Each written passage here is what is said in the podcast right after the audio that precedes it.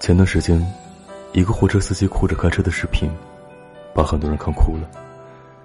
视频一开始，一个中年男子情绪激动的大骂头油的油耗子，顺带连油耗子的家属也都问候了个遍。可是骂着骂着，他自己却对着镜头痛哭起来。原来头天晚上一点半，这位货车司机拉完货之后，草草休息了几个小时，准备开工。然而一上车却发现油箱空了，油耗子们一滴油都没给他上。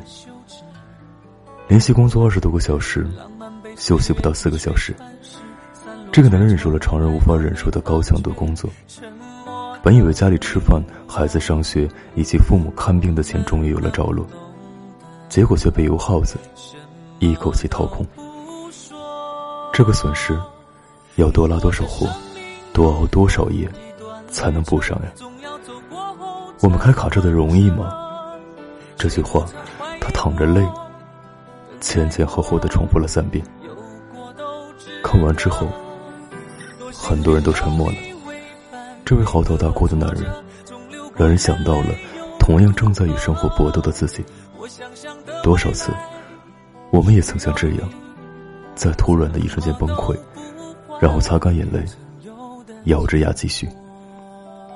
多想在自己撑不下去的时候有人安慰，但成年人的世界，从来没有容易二字。